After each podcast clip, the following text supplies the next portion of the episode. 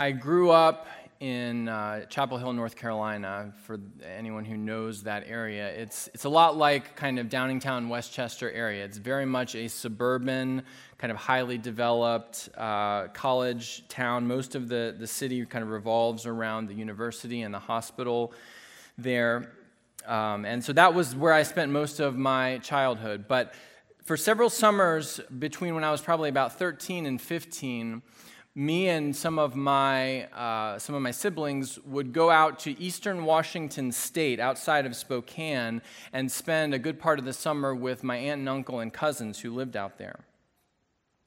To say that this was um, a, kind of a culture shock would be an understatement. You know, I grew up like riding bikes.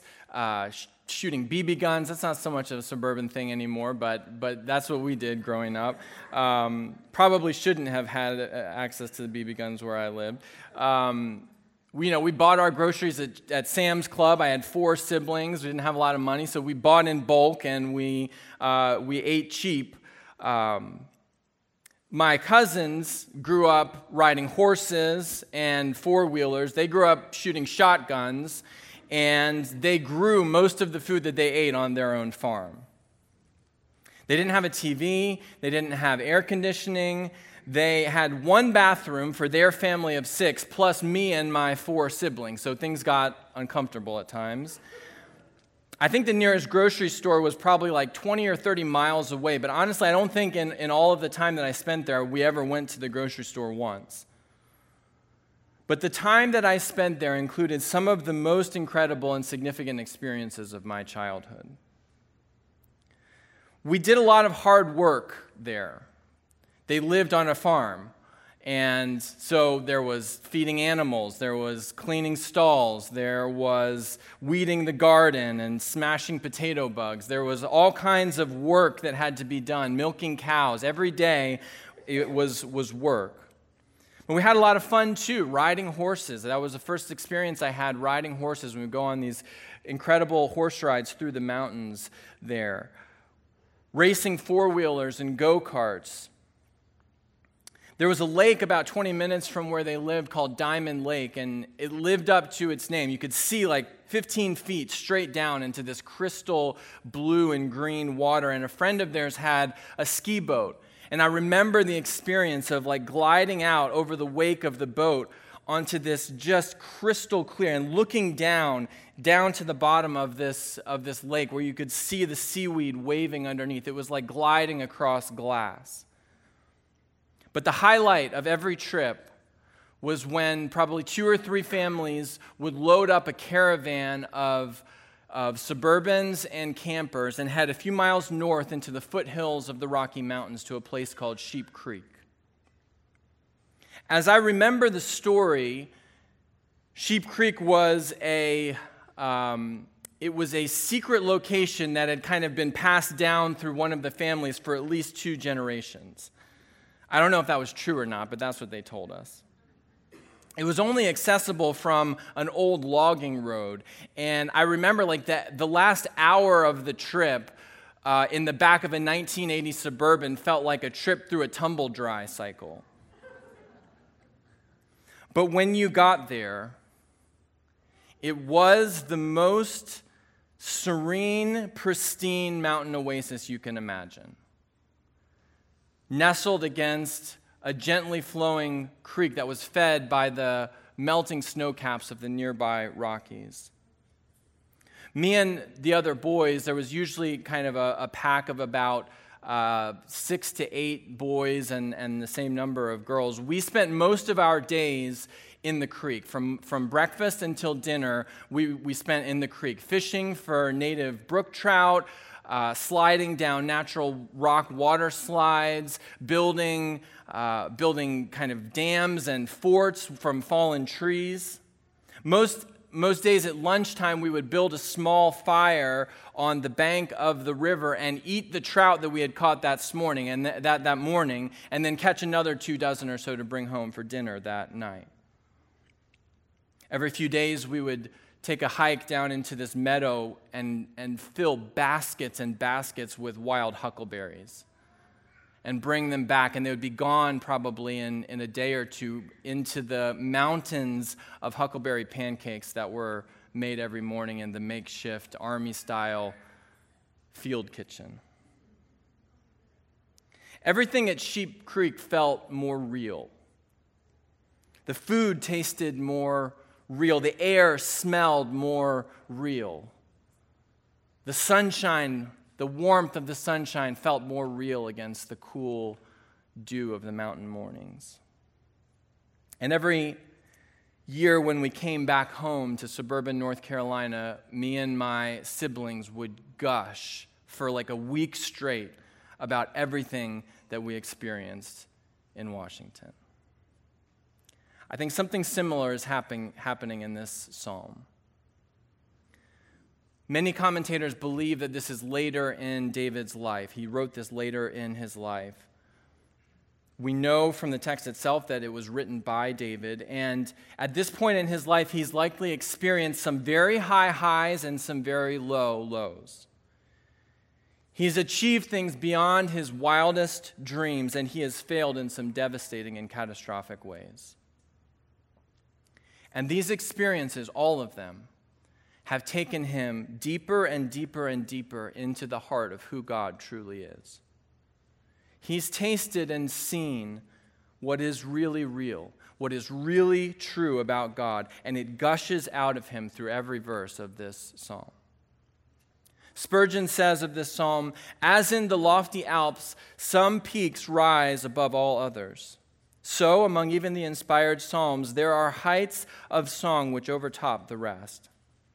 This 103rd Psalm has ever seemed to us to be the Monte Rosa of the divine chain of mountains of praise, glowing with a ruddier light than any of the rest.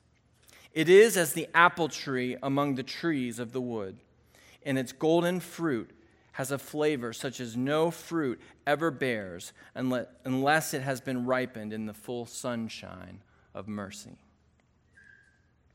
As I said at the beginning, I'll be preaching two messages on this uh, passage. And this morning we're going to focus primarily on verses 1 through 5 in a message I've titled The Benefits of the Lord.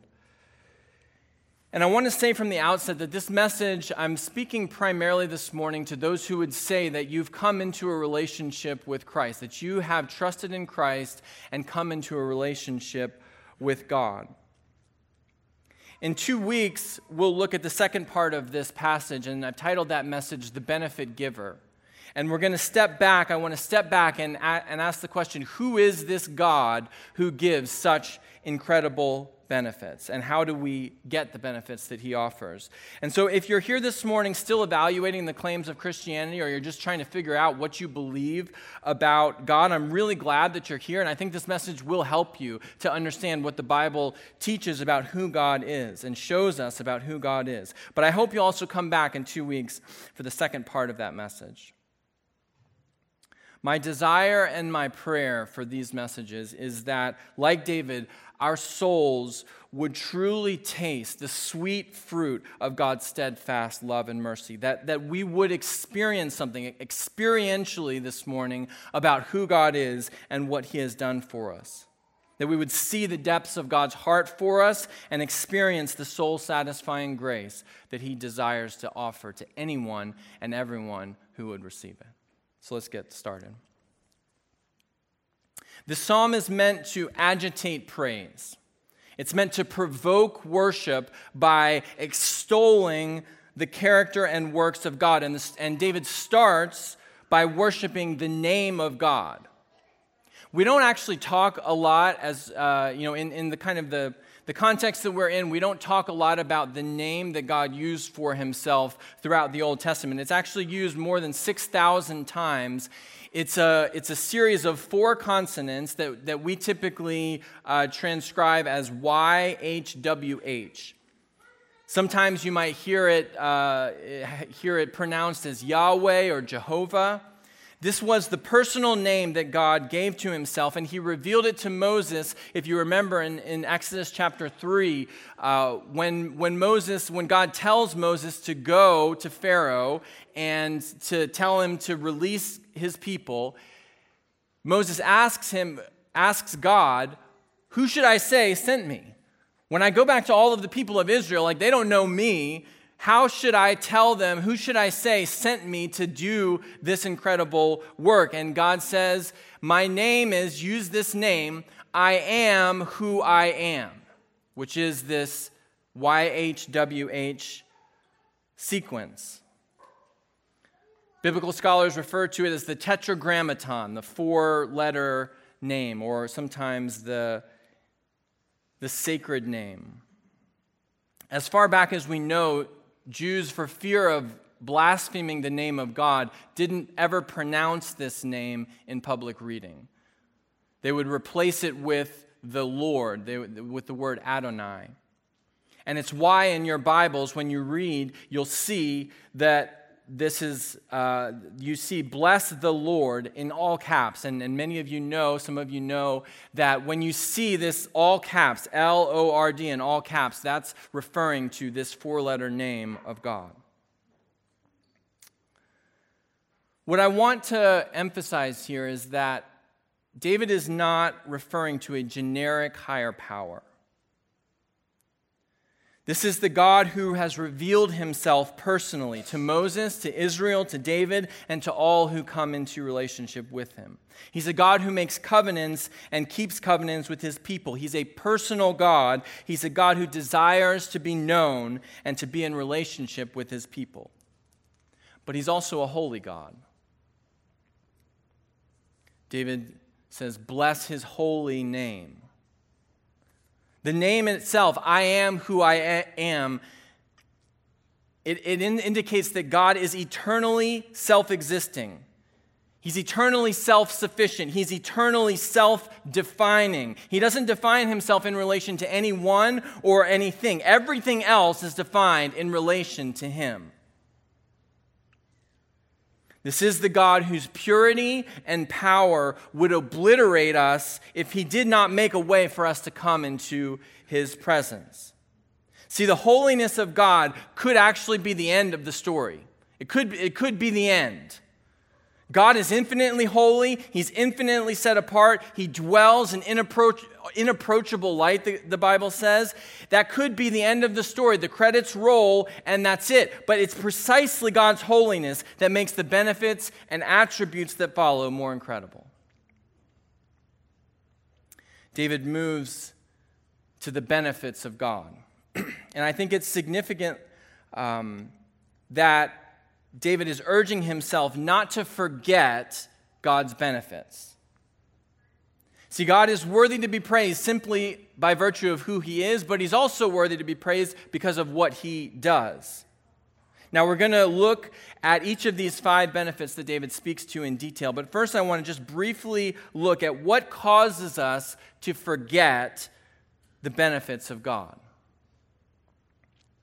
I mentioned at the beginning of this message that I'm speaking primarily this morning to those who have already put their trust in Christ. And this is important here because the only way that any of us can see and experience the benefits of God is if God opens our eyes to see them.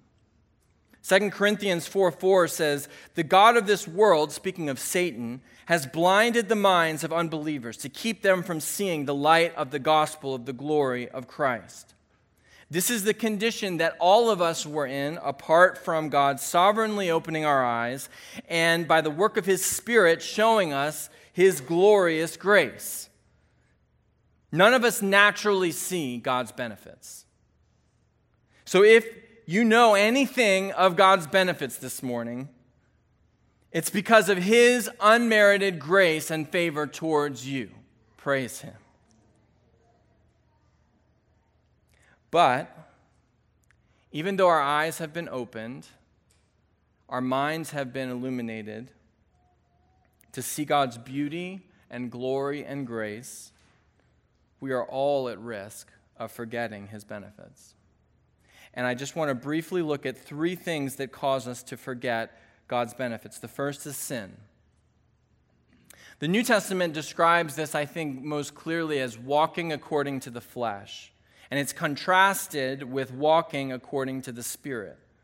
Romans 8 says, For those who live according to the flesh set their minds on the things of the flesh, But those who live according to the Spirit set their mind on the things of the Spirit. For the, to set the mind on the flesh is death, but to set the mind on the Spirit is life and peace. When we choose as Christians to go back to living according to our dead flesh, our spiritual eyes become dim again. Our spiritual minds become darkened, and we forget the benefits that we have available to us in Christ. Sin is spiritual amnesia. And so, if you would say this morning, as a follower of Jesus, you're here, you say, I'm a follower of Jesus, but I'm struggling to, to feel and to experience the benefits of following God. And what I mean is this following Jesus doesn't seem very appealing right now. It seems like it would be a lot easier and a lot more fun to just live for the world. One reason for that might be that you are actively living in disobedience to the things you know God has called you to. And so your eyes have become clouded, your mind has become darkened, and you can't see clearly the things that you once experienced, the benefits you once experienced in Christ. Here's the bad news if the Spirit of God dwells in you, you cannot be satisfied living for the things of this world. The further that you go, the more bitter the world becomes to you. That's the bad news. It's not going to satisfy. Here's the good news God is actually chasing after you with open arms, ready to pour out his mercy and satisfy you again with his grace. That's what Shelby preached last week, right? And all you have to do this morning is turn back towards him in repentance and receive his offer of free grace again. I'm not saying you get saved again. I'm saying your eyes get, the, the scales get, get wiped off, and you see again clearly the benefits of living in relationship with Jesus. The second thing that clouds our minds, that causes us to forget God's benefits, is suffering. And there's a lot that I would like to say here. I'm going to come back to this actually in just a minute, but I believe from the overwhelming evidence of Scripture, from the overwhelming body of testimony of believers throughout history, and from the overwhelming experience of my life, that there is nothing that causes a believer to experience the truest and deepest benefits of God more than suffering. I'll say that again. There is nothing that causes a believer to experience the truest and deepest benefits of God more than suffering. But in the middle of the storms of suffering, especially the deepest, longest, darkest storms, it's hard sometimes, oftentimes, to see God's smiling face through the clouds of pain and loss and uncertainty. And it is in moments like these that I need, we need Psalm 103 the most. I need God's word as an anchor to remind my soul of who God is, who He's always been to His people, and who He will always be to me. The last thing I think that causes us to forget God's benefits is success. Deuteronomy 8, verses 12 through 15. This is as the people are getting ready to go into the promised land, God has a warning for them. He says, When you've eaten and are full, and have built good houses and live in them, and when your herds and flocks multiply, and your silver and gold is multiplied, and all that you have is multiplied, then your heart be lifted up, and you forget the Lord your God, who brought you out of the land of Egypt. See, the Bible is really clear about the, the dangers of wealth and prosperity. I don't say the evils of wealth and prosperity, I said the dangers of wealth and prosperity. This passage continues in verse 17 Beware lest you say in your heart, my power and the might of my hands have gotten me this wealth. And friends, if this is a concern for ancient Israel, like nearly 4,000 years ago, it is very much a concern for us in 21st century America. God's command to Israel was the same as in, in Deuteronomy as it is in Psalm 103 as it is now. You shall remember the Lord your God, verse 19, for it is He who gives you the power to get wealth, that He may confirm His covenant that He swore to your fathers as it is this day. In other words, don't forget the benefits of the Lord. So, what are the benefits? Take a look at verse 3. Benefit number one God forgives all your sin. God forgives all your sin. Now, if we were just like having a conversation one to one, I would ask you, I would be interested to hear how that verse, how that statement kind of impacts you on a gut level. Maybe you feel like a sense of overwhelming gratitude because you are aware of your sin. You're really aware of how you failed, and you really believe that God forgives all your sin.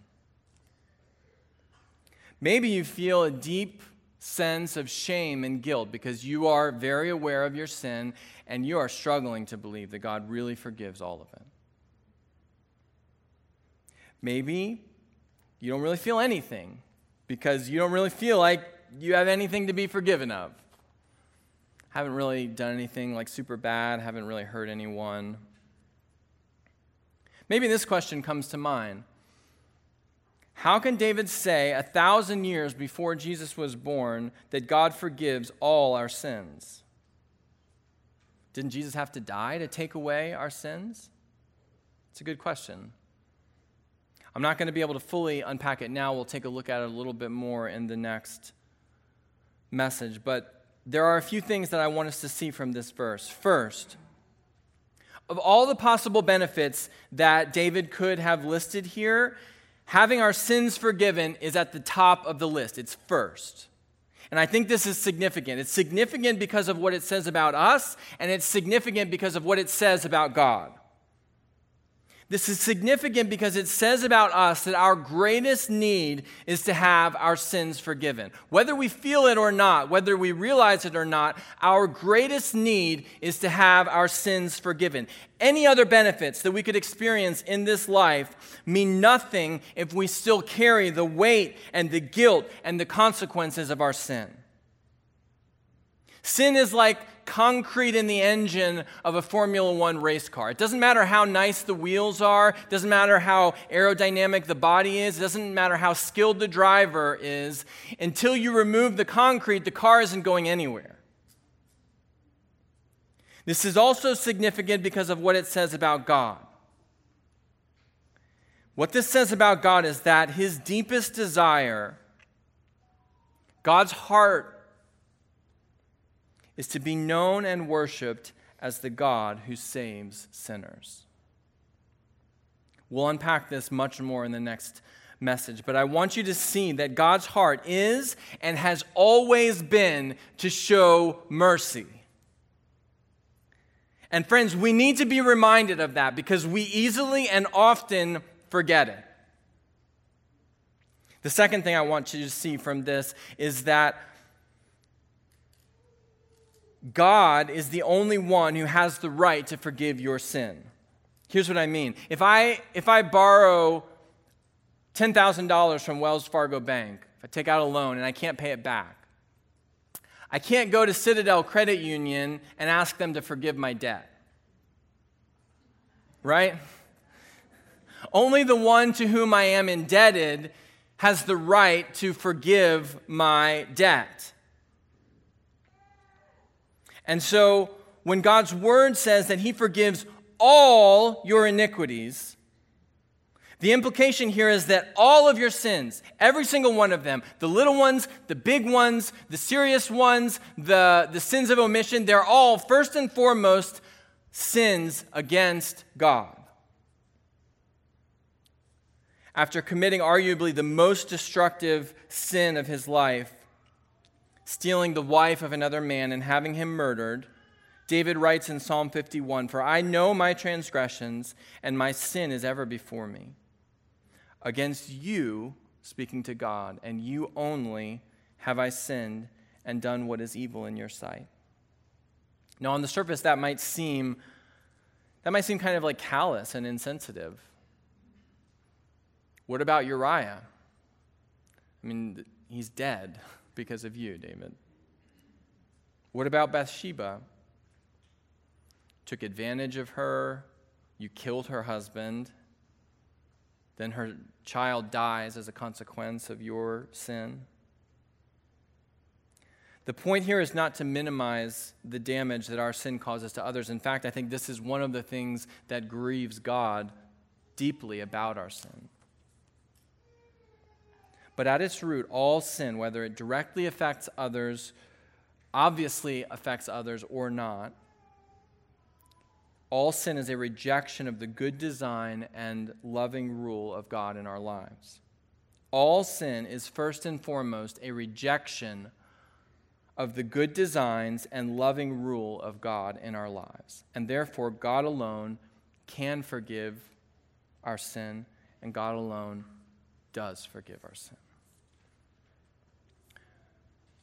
There's a lot more I'd like to say here, but Christian, if you are struggling this morning with condemnation, if you are struggling to believe that God God's heart towards you is to show mercy and that He's ready to, to forgive your sin. Hear God's word for you this morning from Psalm 103 I forgive all your iniquities. Benefit number two God heals all your diseases. Yes, that is what the text says. And in many ways, I wish it didn't say that. Because at face value, it doesn't seem to be true.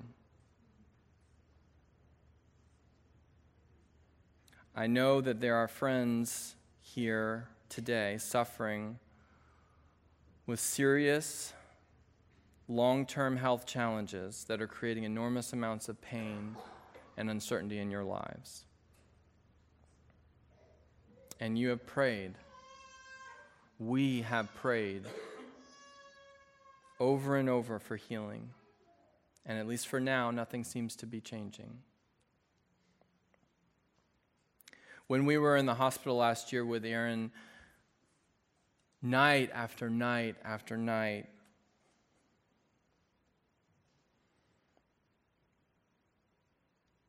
with no answers, no improvement, no idea what the next day would bring the only thing that I wanted in the world was for God to heal my son.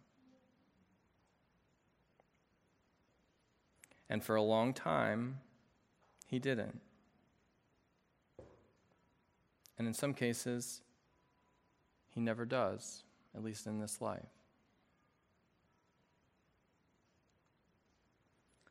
Some people, some people will interpret this passage to mean, or to, to be referring to kind of spiritual diseases, that God is, that God heals our spiritual diseases caused by sin. I I don't think that's completely wrong because, I mean, spiritual, emotional, mental effects of, of sin in our lives are certainly in the category of all diseases, but I don't think that's primarily what David is referring to here. And I think it actually still carries, it comes with the same challenge that a purely literal reading of, of the text does. Some people interpret this that God really does heal all physical diseases and illness if you have enough faith. So if you're not getting healed, that's on you. That's a wrong and dangerous interpretation of this passage. When we come to verses like this that challenge our intellect,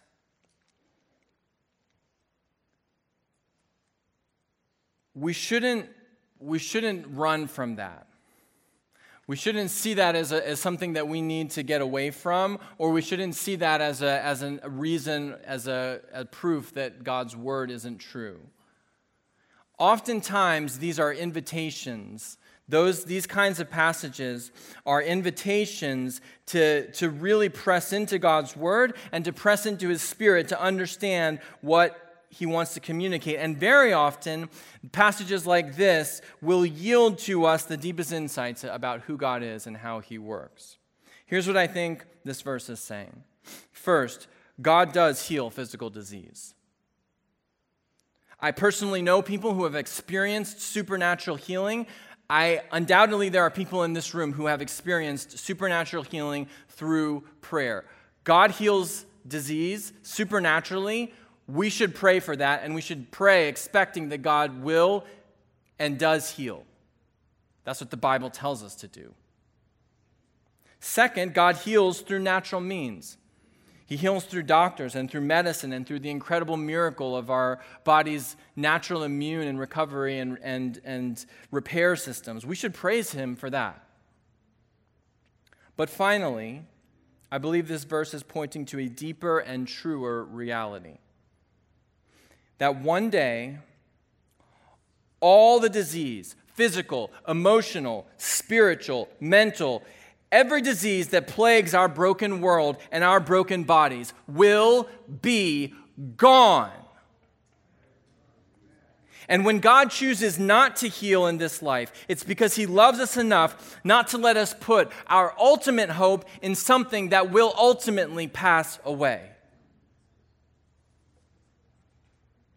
I said a minute ago that when Aaron was in the hospital last year, all I wanted in the world was for him to be healed. And in that in the moment that was true. I wanted physical healing more than I wanted what God wanted to accomplish through that situation. I wanted the benefits of God more than I wanted God Himself. We'll come back to this more in the next message. But, friends, if you or a loved one are experiencing a long, aching struggle with disease or physical pain, God has not left you. God has not forgotten you. You have a Father who shows compassion to his children who knows your frame, and he is at work in your suffering to produce glory.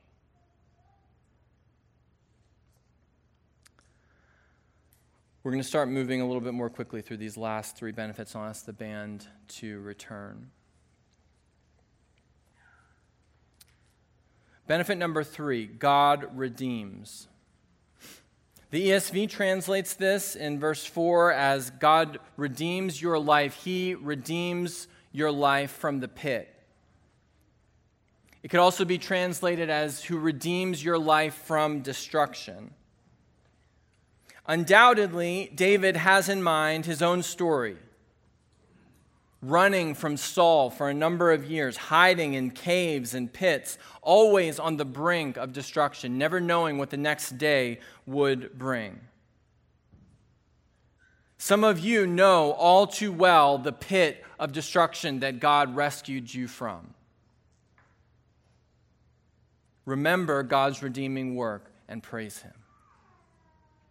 All of us all of us who have put our trust in Christ have been rescued from a far greater pit and from a far greater suffering than this world has ever known. A pit of eternal and endless suffering. Remember God's redeeming work and praise Him. But God doesn't just stop at saving us from destruction, He crowns us with His steadfast love. A crown is meant to be seen, like it's a symbol. It's put on your head because that's the highest point of your on your body. It's meant to communicate something to everyone that you come in contact with about who you are. The imagery here is that God's grace has so marked us, so shaped us that it shines so much through us that the banner over our lives, the thing that people can't help but see about us, is God's steadfast love and mercy.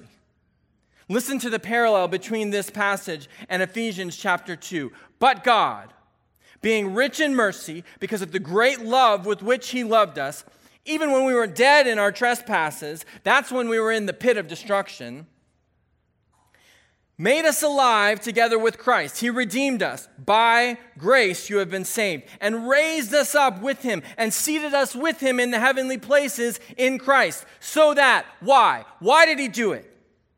So that in the coming ages he might show the immeasurable riches of his grace in kindness towards us in Christ Jesus. Church, praise him.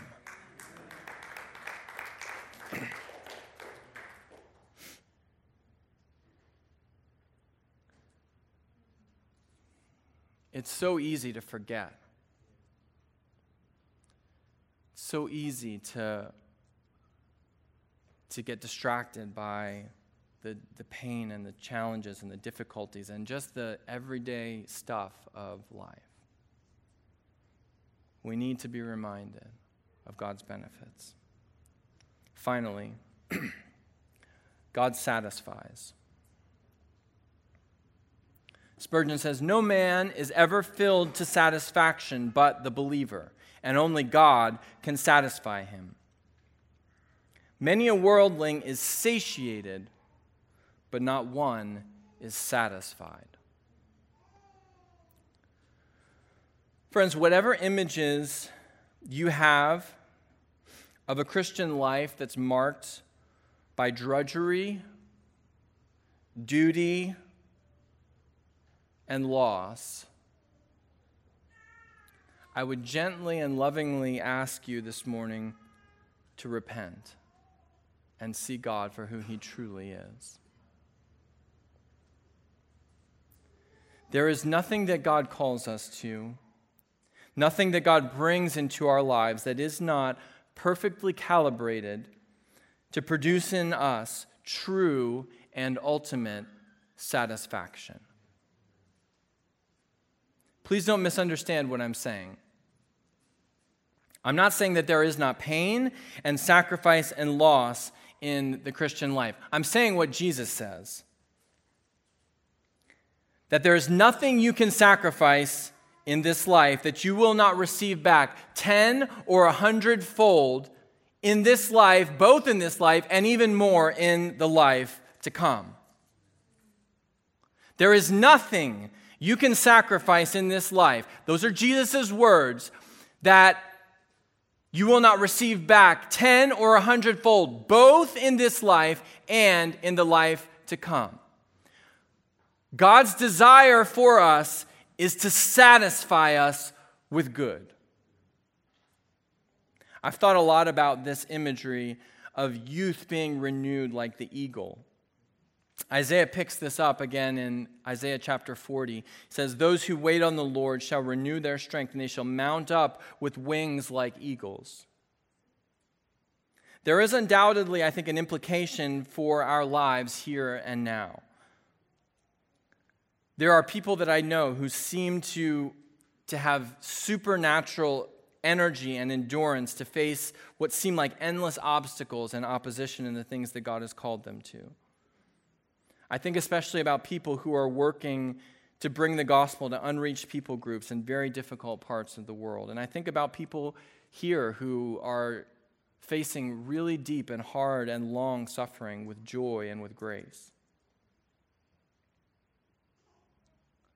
There is a kind of endurance that comes when we have a tangible sense of soul satisfaction in Christ that causes the pain and adversity of this world to not have the same sticking power. I need more of that in my life. But I think also about what this kind of renewal might look like on the other side of eternity. I think about what it will feel like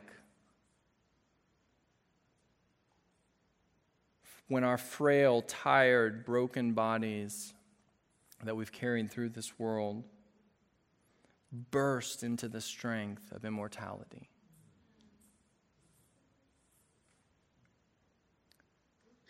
I think about what it will feel like for our souls, plagued by fears and doubts and guilt, to burst into the freedom and joy of seeing our Savior and Redeemer face to face. I imagine it being something like an eagle unfurling its wings for the first time and launching into an endless expanse of ever increasing joy. Friends, that is the future that awaits all those who have put their hope in God. Let's remember the benefits of the Lord and praise Him.